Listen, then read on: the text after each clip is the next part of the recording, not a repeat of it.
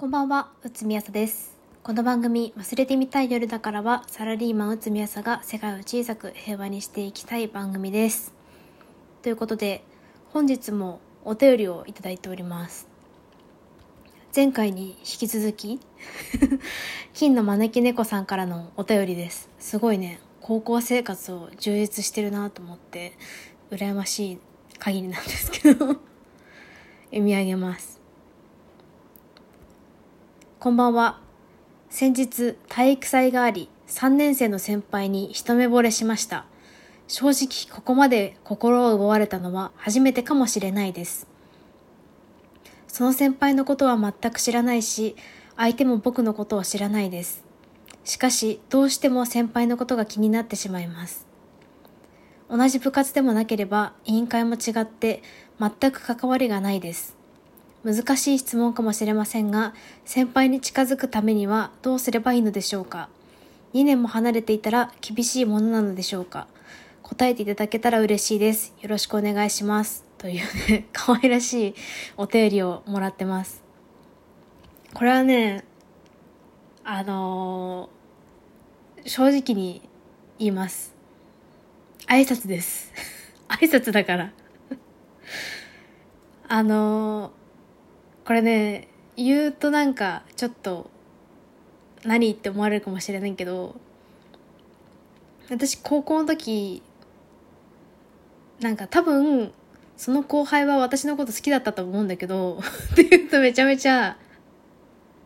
なんかあれなんだけど語弊があるというか、なんかうぬぼれてるやつみたいな感じなんだけど、何人かいたのよ何人かいたんだけど、なんかね、やっぱ一番刺さったのはね、挨拶ですね挨拶されるとね、嬉しいんだよね。なんかなんか知らない後輩なんだけど、会うとめちゃめちゃ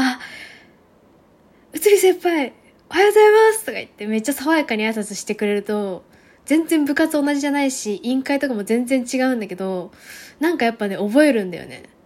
で、あ、私の名前も知ってるんだみたいな感じになるのよ。で、え、ごめん何くんなのみたいな感じになって、さすがに何回も、あ、うつみ先輩おはようございますとか、うつみ先輩いってらっしゃいとか言われてると、さすがに気になってきて、私の名前はごめん誰くんみたいなどこの誰みたいな感じになって、で、あの自分サッカー部の誰々ですみたいな、連絡先よかったら教えてくださいって言ったらいいよみたいな感じになって、こう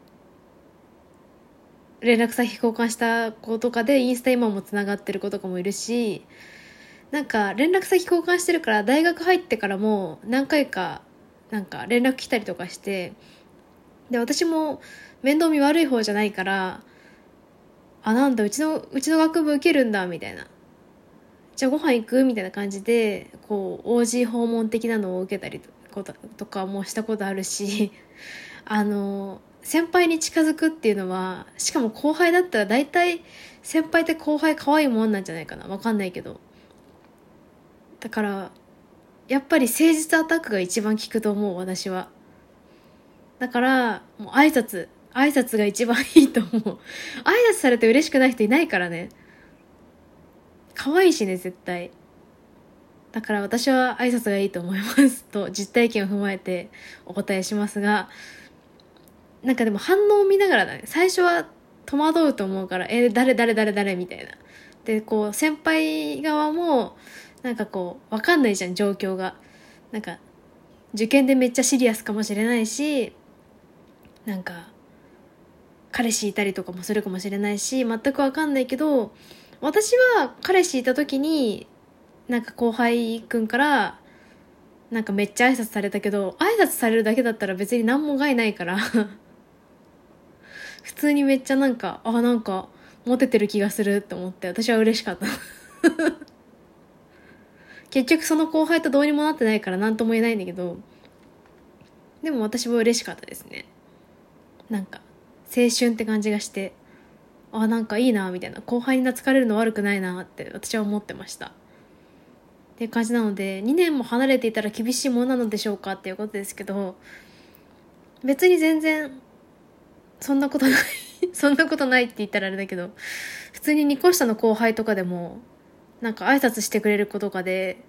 なんかいまだにたまにインスタとかで